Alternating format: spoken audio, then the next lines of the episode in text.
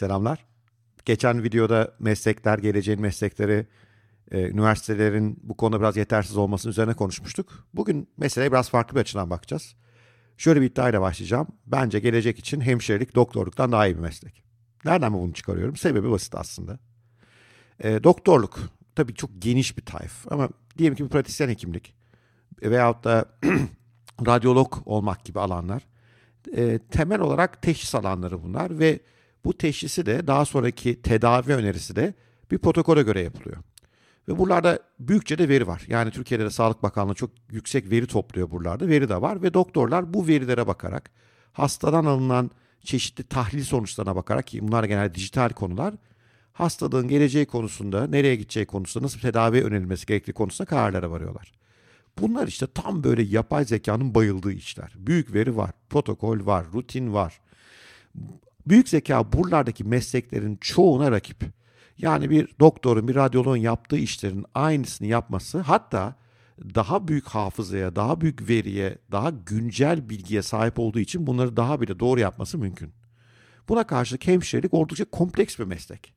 Ee, bir hemşire hastayla sosyal ilişki kurmaktan ona fiziksel olarak müdahale etmeye kadar pek çok alanda robotların çok zorlanacağı işler yapıyor veya yapay zekanın. yani doğru iğneyi nereye vuracağını bilmekten, hastayı doğru yöne çevirmeye, fiziksel olarak onun hareket etmesine yardımcı olmaya, onun temizlik işine yardımcı olmaya kadar o kadar çok şey var ki hemşirenin yaptığı. Bunlar açıkçası robotların çok zorlanacağı karmaşık kişiye özel işler. İşte galiba geleceğe yönelik meslek seçiminde bu temel kritere bakmak lazım. Benim yaptığım iş rutinlere dayalı, protokollere dayalı, büyük veriye dayalı bir iş mi? Yoksa insani ilişkiye dayalı, fiziksel becerilere dayalı ve robotların, yapay zekanın zor taklit edeceği bir iş mi?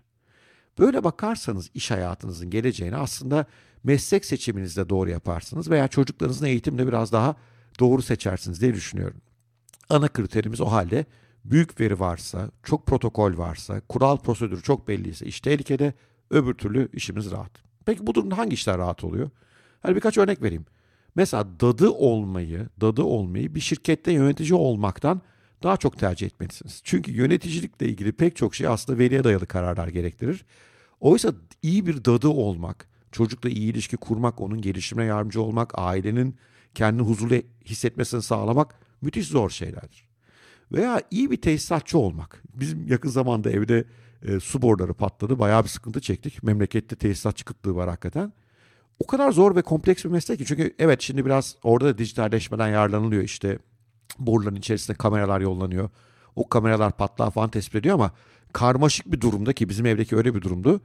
Tesisatçının pek çok öğrenilmesi zor, el becerisine, tecrübeye sahip olması gerekiyor. O yüzden bence tesisatçı olmak pek çok durumda klasik bir makine mühendisi olmaktan daha geçer akçe diye düşünüyorum.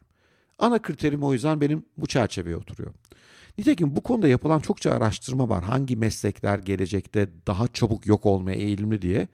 Makine mühendisliğinden işte pratisyen hekimliğe veya radyolojiye kadar pek çok veriye dayalı, protokole dayalı iş çabuk yok olacak gibi gözükürken temizlik görevlisi olmak, hemşire olmak, dadı olmak gibi meslekler çok daha sağlam işlere benziyorlar bu konularda kendinizi müthiş kılarsanız, mesela müthiş bir dadı olursanız asla sırtınız yere gelmeyecek size garanti ediyorum.